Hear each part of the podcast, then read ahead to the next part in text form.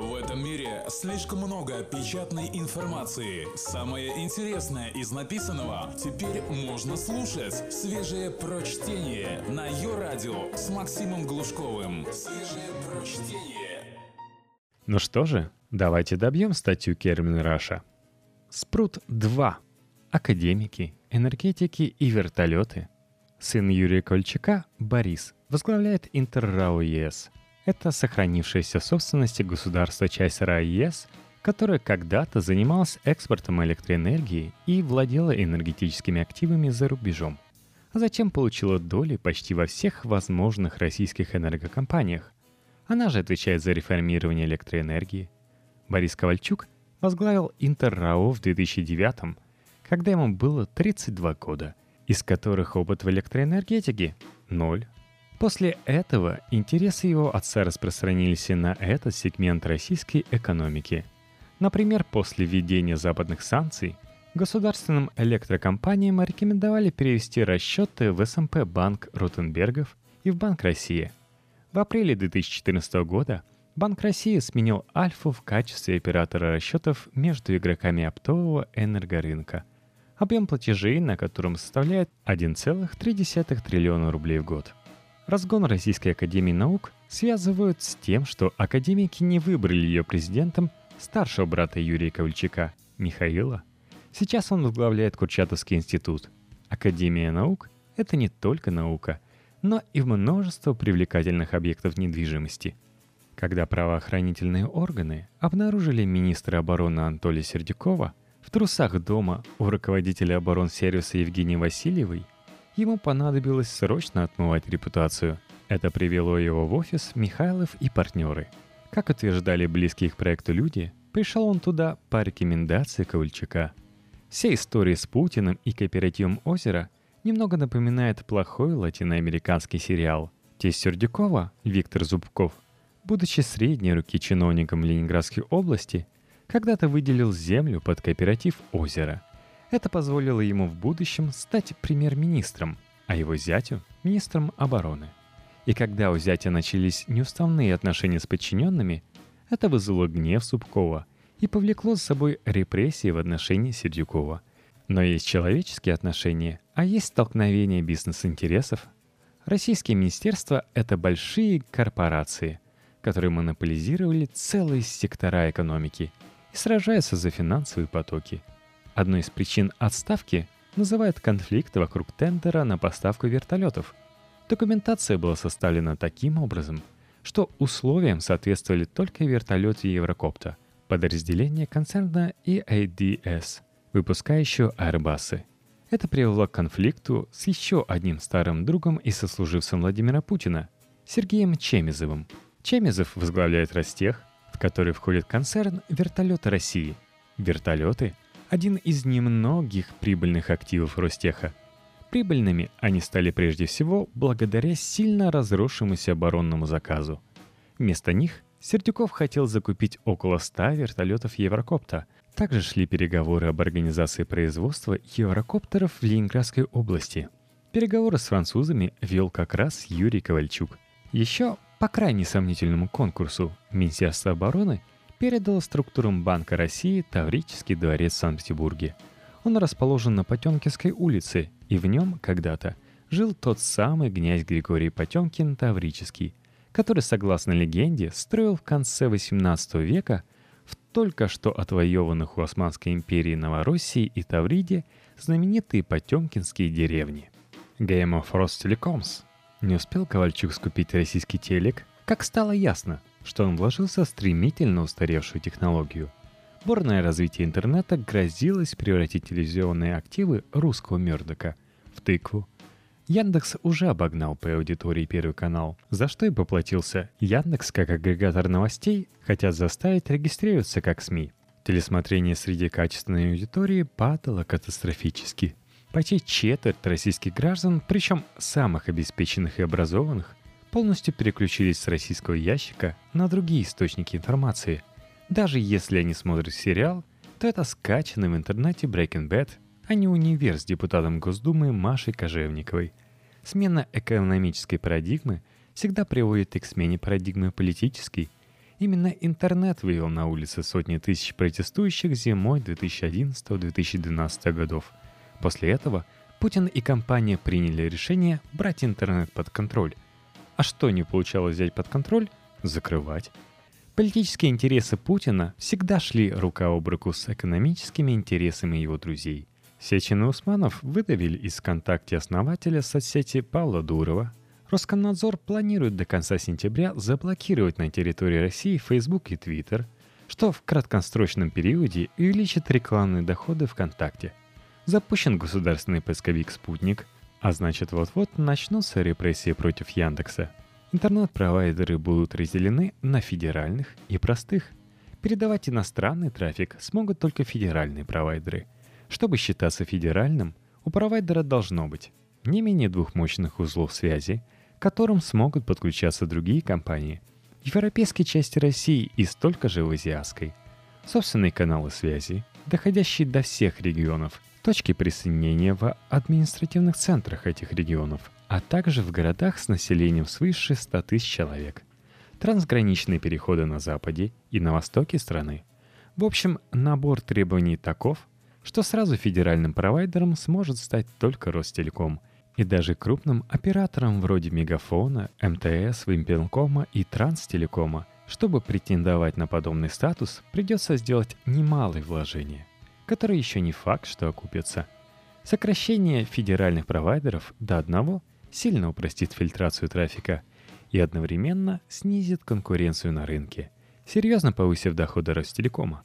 Выполнение политической задачи снова принесет экономические дивиденды. Ростелеком – компания уникальная. Когда-то говорили, что Советский Союз – самая богатая страна в мире, потому что ее 70 лет разворовывают и разворовать не могут. Ростелеком тоже очень богатая компания. Ее разворовывают лет 20-25. В большинстве стран когда-то существовала монополия на рынке связи. British Telecom, France Telecom, Dutch Telecom, испанская телефоника и американская AT&T – все эти компании когда-то были монополистами в своих странах. Затем произошла либерализация отрасли, и у них появились конкуренты. Но все бывшие монополисты остались крупнейшими телекоммуникационными компаниями своих стран, лидерами в сегменте фиксированной и мобильной связи, а также широкополосного доступа в интернет. Конкуренция во всех странах была разная, поэтому Deutsche Telekom контролирует больше 50% рынка ШПД в своей стране, а AT&T только 14% и вдобавок вынуждена сражаться с 10 сопоставимыми провайдерами. Но обе смогли остаться лидерами даже в той сфере, которая во время проведения либерализации еще не существовала. Неудачник в этом списке всего один – British Telecom, который занимает второе место по капитализации в Британии после Vodafone. Свежие прочтение. Максим Глушков. Ее радио. Все эти компании ведут активную международную экспансию. Во многих странах вы встретите T-Mobile, дочку Deutsche Telekom, Orange, марку France Telecom и O2 – подразделение Телефоника. Ростелеком же, бывший Связь Инвест, лишь четвертый по капитализации в России. Каждый министр связи считает своим долгом утащить что-нибудь из этой компании. Государственный монополист полностью упустил рынок мобильной связи. В этом ему сильно помог тогдашний министр связи Леонид Рейман, который был намного больше заинтересован в развитии собственного оператора – Мегафона. В 2008 году – Реймон начал вызывать раздражение Путина, и он сменил его на руководителя своего протокола. Скромного, невыразительного и, как считал Путин, очень честного человека.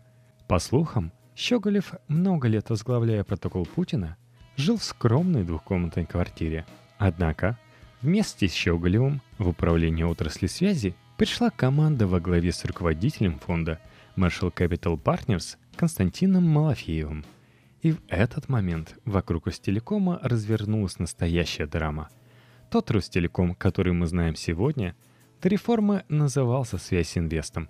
Название Ростелекома в тот момент носила дочка Связь Инвеста, оператор дальней связи, междугородней и международной.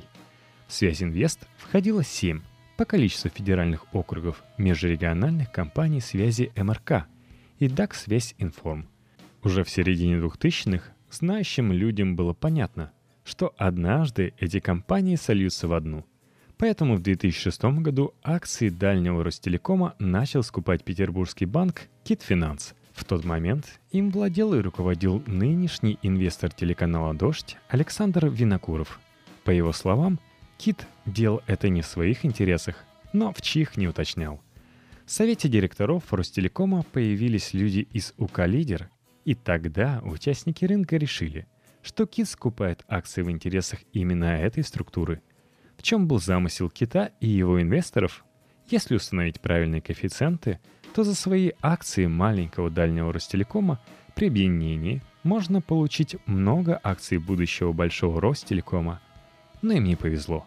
Когда Щеголев стал министром, связи инвест с другой стороны начал заходить будущий серый кардинал компании – Константин Малафеев. Замысел у Малафеева был примерно тот же, только он скупал акции не Ростелекома, а как раз межрегиональных компаний связи. Представители Китая лидера носили в Министерство связи проекты объединения Связинвеста со своими коэффициентами. Их принимали, но до решения дела не доходило – в этот момент Малафеев занял место в Совете директоров Связинвеста в качестве независимого директора и возглавил комитет по стратегическому развитию, который как раз и устанавливал коэффициенты обмена акций МРК и Ростелекома при слиянии. Профит. Зная коэффициенты, он начал скупать акции МРК и с помощью правильной игры с покупкой-продажей и коэффициентами стал владельцем 10% объединенной компании – Покупал акции Малафеев, конечно же, не сам. Его агентом был «Газпромбанк». До сих пор неизвестно, кому на самом деле принадлежал этот пакет. Самому Малафееву, «Газпромбанку» или еще кому-то, кто стоял за «Газпромбанком». Не исключено, что Ковальчук окружал будущую газмонополию с двух сторон. Малафеев стал слоном, заборовшим кита. Наступил кризис 2008 года, и Китик сдох. Банку не хватало ликвидности – Часть денег лежала в ипотеке, а часть в акциях Ростелекома.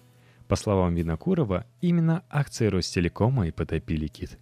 Предоставлять ликвидность под Ростелеком, который может стоить ноль в любой момент, никто не хотел.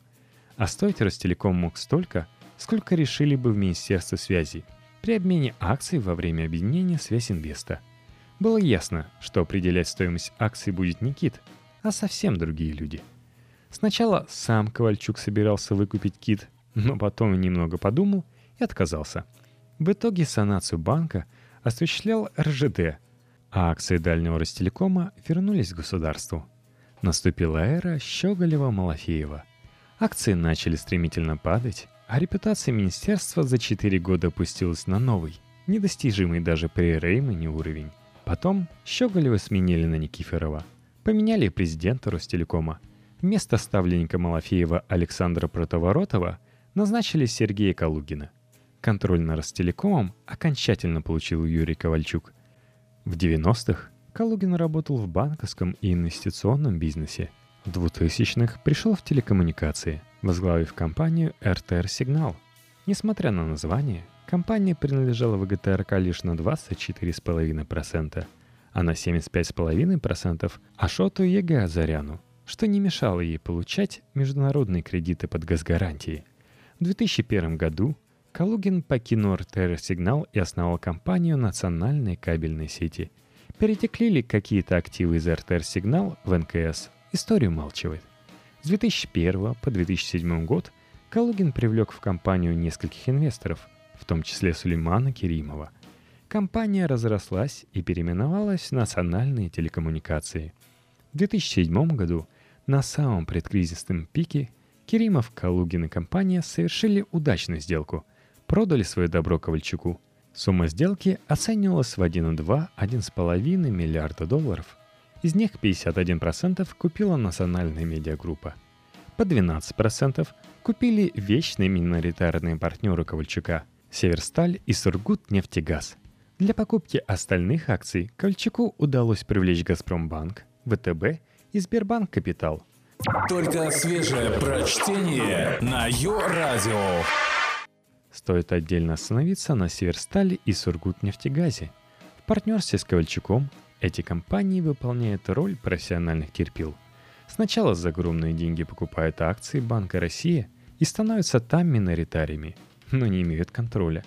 Затем покупают миноритарные доли в национальной медиагруппе, которая и так уже принадлежит им, как акционерам Банка России. Опять приносят деньги и опять не получают контроля.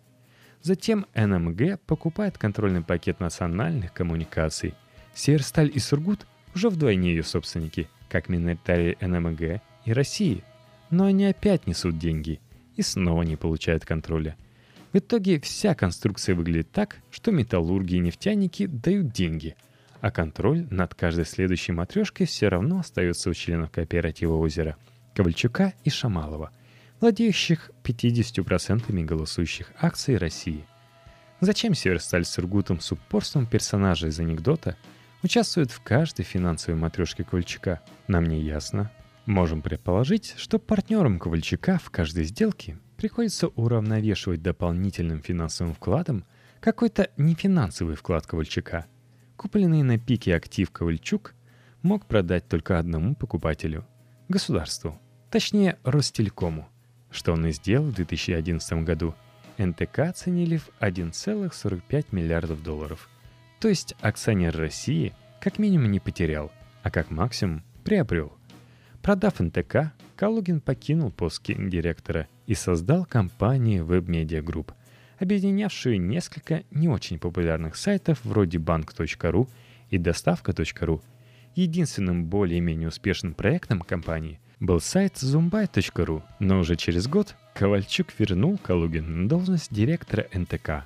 Калугин оставался гендиректором компании еще год после ее продажи Ростелекому. В это время Ковальчук успел купить 30% в Media Group – к тому моменту, как новому министру Никифорову удалось ковернуть с Ростелекома команду Щеголева-Малафеева, Калугина и Ковальчука уже связывали тесные отношения. Ковальчуку удалось продавить кандидатуру Калугина на пост нового руководителя Ростелекома. Здесь, как назло, вмешались майские указы Путина. Ростелеком лишился статуса стратегического актива и был включен в программу приватизации – в какой-то момент речь шла о том, что Ковальчук сам купит Ростелеком. Но потом он подумал и, видимо, решил, зачем тратить деньги, брать кредит у своего же «Газпромбанка» или дружественного ВТБ, если я и так контролирую компанию. И не стал покупать. А если Ростелеком не купит Ковальчук, значит его не купит никто. Поэтому Ростелеком из приватизационной программы по-тихому изъяли. Главный либерал нынешнего правительства, министр эконом-развития Уликаев, думаю, слышали о нем Медне. Даже возмутился, что его не предупредили. Нельзя сказать, что Ковальчук отказался от самых вкусных активов Ростелекома. Совсем нет. Он поступил хитрее. Во-первых, по мелочи деньги с Ростелекома на свои проекты можно брать уже сейчас.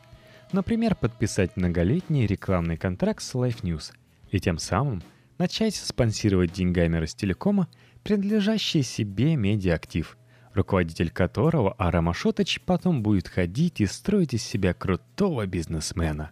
Или продать Ростелекому проблемный Субинбанк, когда так нужно от него избавиться. А можно просто забрать у Ростелекома лучшие активы, да еще так, что он останется тебе должен. Был в России такой маргинальный оператор Теле2. Он принадлежал шведам, которых по глупости пустили на российский рынок. Теле2 – начал везде страшно демпинговать и лишать наших сотовых операторов их олигопольных заработков. За плохое поведение регуляторы так и оставили его маргинальным, не пустив Москву и не выделив ему хороших лицензий, например, на 3G. В марте 2013 года в жизни российского подразделения Теле2 все изменилось. Его купил банк ВТБ, за 2,4 миллиарда долларов, с учетом долга 3,55 миллиарда долларов. Еще через несколько месяцев в октябре 2013 года половину этого пакета купил Ковальчук со своим вечным партнером Марташевым. Как это бывает со всеми активами Ковальчука, проблемы с регуляторами быстро разрешились. Теле2 получил лучшие лицензии и, взяв кредит ВТБ на 5 миллиардов долларов, придет в Москву Разговоры о том, что Теле2 купит кто-то из российских компаний, шли давно. В качестве основного претендента называли Ростелеком. В итоге решено было сделать по-другому. Теперь Ковальчук купит Ростелеком с помощью Теле2. В декабре стало известно, что Теле2 и Ростелеком создают СП, Компания получила название Т2 РТК Холдинг. Ковальчук, ВТБ и партнеры получат в ней 55%, а Ростелеком только 45%. Ростелеком передаст в СП свои мобильные активы, самый маржинальный бизнес оператора. Не исключено, что в новую компанию перейдут еще какие-нибудь ценные активы Ростелекома. Напомним, что даже с учетом долга Теле2 стоил 3,55 миллиардов долларов – Капитализация Ростелекома 8-9 миллиардов долларов. Ковальчуки проворачивают с госкомпанией любимую операцию инвестбанкиров. Берешь актив стоимостью 10 рублей, сливаешь с активом стоимостью 100 рублей, ставишь коэффициенты конвертации 1 к 1, и вот ты уже заработал 45 рублей. В данной сделке из компании стоимостью 9 миллиардов долларов, причем фундаментально недооцененной, берутся самые прибыльные активы – сливается с компанией стоимостью 3,5 миллиарда долларов с коэффициентом 55 к 45 в пользу последней. Газкомпании останется социально важные, но убыточные активы вроде фиксированные связи в регионах. Приватизация прибыли и национализация убытков. Попытка номер 100-500. Не исключено, что с партнером Ковальчуков в этом СП станет Константин Малафеев – в мае ВТБ назначил гендиректором Теле2 Александра Правоторова. Такое обращение с Ростелекомом придется как-то компенсировать. Например, Ростелеком имеет неплохие позиции на рынке доступа в интернет. Новые законы, связанные с цензурой, помогут убить какое-то количество мелких провайдеров. Их место займет Ростелеком и тем самым компенсирует возросшими доходами потерю мобильных активов – Возможно, партнеры поступят проще. Если называть вещи своими именами, в совместном предприятии все контролирует Ковальчук. Остальные партнеры от Мардашева до ВТБ и Ростелекома просто предоставляют финансовый и технический ресурс. Контроль над менеджментом, а значит и за финансовыми потоками, будет в руках Ковальчука. Со временем он сможет купить Ростелеком его же деньгами – в итоге он получит доступ не только к большинству телевизионных экранов страны, но и к большинству экранов смартфонов, планшетов и десктопов. Мамочки. Налетайте! Налетайте! Только на ее радио свежее прочтение. Братья Реттенберги первой частью газовой империи Путина управляют физикой, но и второй далеко не лирики – Старший из Ротенбергов Аркадий в детстве был спарринг-партнером Путина. И с тех пор их связывает нежная дружба. Здесь должна быть ссылка на видео, где Путин проходит с несколькими охранниками мимо Ротенберга и нежно чешет ему макушку. Но я не могу найти его на ютюбе. В середине 2000-х Ротенберги перепродавали «Газпрому» трубы Челябинского трубопрокатного завода. Рентабельность бизнеса – составляла удивительные для этой сферы 15%, а в год через их компании проходило до 1 миллиарда долларов. Почему «Газпром» не мог покупать трубы у ЧТПЗ напрямую? Ответить не могли ни газовики, ни трубопрокатчики. Потом братья подумали, зачем продавать трубы, если можно строить целые трубопроводы. В мае 2008 года «Газпром» выставил на продажу контрольные пакеты пяти строительных подразделений. Ленгазспецстрой, Краснодар Газстрой, Спецгаз Ремстрой, Волгоград Нефтемаш и Волговаз. Непрофильные активы, как и в случае с Сагазом, ушли по стартовой цене 8,4 миллиарда рублей. Их купили Ротенберги и объединили в компанию «Стройгазмонтаж». Друзья Путина – самые талантливые бизнесмены в стране. Поэтому «Стройгазмонтаж» стал получать от «Газпрома» за подрядом подряд – а его обороты и прибыль давно превысили первоначальные вложения. Именно эта компания строит многочисленные южные и северные потоки. Из 22 миллиардов долларов, потраченных на саммит АТС-2012, около 40% ушли на строительство газопровода Сахалин-Хабаровск-Владивосток. Еще один трубопровод Ротенберг построили к Олимпиаде в Сочи.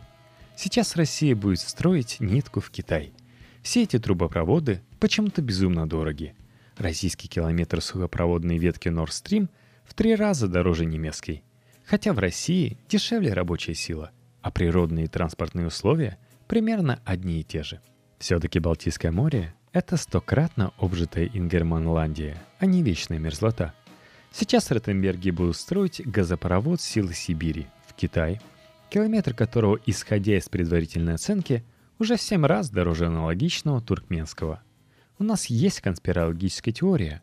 Россия каждые несколько лет ссорится с кем-то, чтобы Ротенберг мог построить очередной трубопровод в обход врагов. В середине 2000-х мы ругались с Украиной и Белоруссией, и это позволило построить южные и северные потоки. Теперь нам рассказывают об ужасных гейропейцах и о том, как мы спасемся от их тлетворного влияния на Востоке. И вот Ротенберг уже строит сверхдорогой газопровод в противоположном направлении. Похоже на бред, да. Но мы не можем отрицать, что каждая новая ссора приводит к прямой финансовой выгоде ближайших друзей Путина. Постепенно Ротенберги стали строить не только газопроводы, но и платные дороги. Если обобщить данные проекта Forbes «Короли госзаказа», то за несколько лет братья получили государственных подрядов на 1,36 триллионов рублей, или примерно 45 миллиардов долларов, по средневзвешенному курсу. Какие же это короли? Императоры? Пытаясь ответить на вопрос, куда девать сверхприбыли, Ротенберги превратились в строительно-спортивных магнатов. И компания ТПС строит огромные торговые центры по всей России и на Украине. Они владеют хоккейными и футбольными клубами в России и Финляндии. Младший из братьев, Борис, как и Геннадий Тимченко, гражданин этой страны. Про Ротенбергов есть еще одна интересная деталь. Целый ряд их деловых партнеров в розыске или сидит. Братья довольно долго и тесно, хотя и не особо фишируя, сотрудничали с ЧТПЗ. Причем ЧТПЗ, который также связывают с бывшим вице-премьером Христенко, умудрялся получать государственных гарантий и кредитов на сумму, превышающую его рыночную стоимость. Но в один прекрасный момент его владелец Андрей Комаров был арестован. В окружении мэра Первоуральска, где расположен один из заводов группы, считали, что компанию готовят к переходу в собственность братьев Ротенбергов. Металлурги долго боролись с тем, что «Газпром» закупает трубы через посредников, и спустя 10 лет победили. В 2013 году впервые все конкурсы «Газпрома» выиграли металлургические компании «Северсталь», ОМК и ЧТПЗ, а трейдера Ротенбергов СТП – ни одного. По сравнению с предыдущим годом, братья не досчитались госзаказов на сумму 102 миллиарда рублей – кто-то должен был за это поплатиться. Сергей Полонский утверждал, что именно Реттенберги завладели его кутузовской милей и инициировали дело против него. Реттенберги были партнерами Ашота и Еге Азаряна по реконструкции гостиницы «Москва».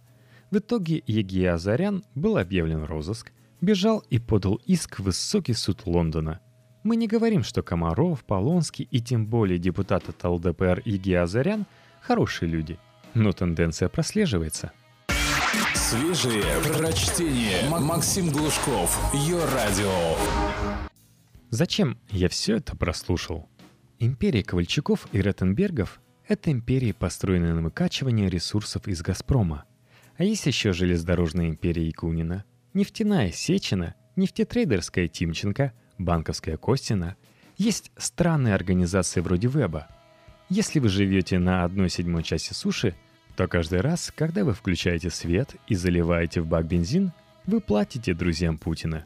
Скоро вы будете платить им каждый раз, когда будете ехать по платной дороге или подключаться к интернету. Вы будете покупать вещи в торговых центрах Ротенбергов, а потом обсуждать их в социальных сетях Усманова и Сечина, потому что доступ к другим будет заблокирован.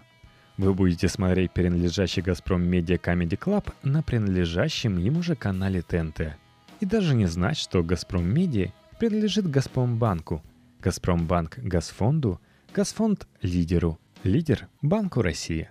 А управляет всем этим человек, которому когда-то в середине 90-х посчастливилось основать дачный кооператив вместе с президентом страны. Это и есть коррупция. Это и есть перекрытые социальные лифты, потому что вы уже никогда не сможете вернуться в 90-е и стать основателем кооператива «Озеро», а ваши знания, мозги, навыки, вкус – все это не нужны людям, которые волонтаристски перекладывают в свои карманы то, что когда-то было создано в пусть и довольно отвратительном государстве, но даже там использовалось в качестве инфраструктуры, а не инструмента сбора дани. Это люди, которые не создали ни одной технологии, не придумали ни одного продукта, а просто перенаправили потоки от продажи энергоресурсов. Их карманные телеканалы рассказывают вам, что в США враг, но сами они просят у американского правительства кредит на покупку 11 самых дорогих привейджетов американского производства. Ради них уничтожены институты, ради них били, а потом сажали по беспределу людей на болотный. Им нужна эта система, потому что она делает их сверхбогатыми. Пусть и ценой отсутствия нормальной полиции, судов, дорог, больниц, школ и понятных законов. Ценой отсутствия прав у рядовых граждан. Но самое главное, что они закладывают мину под будущее страны. Все это уже описано в книге Why Nations Fail.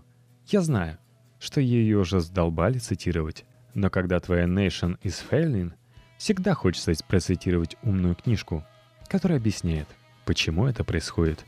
Когда узкая верхушка сосредотачивает колоссальное влияние, когда 20 человек в стране продают всю нефть, строят все дороги и газопроводы и владеют всеми телеканалами, они становятся очень привлекательной мишенью для конкурирующих групп, которые эту колоссальную власть хотят захватить. Рано или поздно такая группа проявляется и начинает бороться за власть и захватывает ее ценой крови, жертв, паралича всех систем и резкого снижения уровня жизни. Как этого избежать? Надо делиться властью, максимально отдавать полномочия гражданам и регионам, давать им максимум прав и собственности, вовлекать в решение проблем. Центральная власть должна превратиться в скучных людей, которые за зарплату делают работу, поддерживают порядок и развивают институты, чьи полномочия сильно ограничены в людей, которых могут послать любой депутат или мэр, если их требования вступают в противоречие с его обязанностями. Пока же мы несемся со страшной скоростью в обратном направлении, к созданию культа вождя и еще большей концентрации власти и богатства. Но там нас ждет катастрофа. Она уже началась. Война уже идет, если не на территории нашей страны, то на территории нашего культурно-языкового пространства. И она – Закономерный итог того, как развивались наши институты последние 15 лет –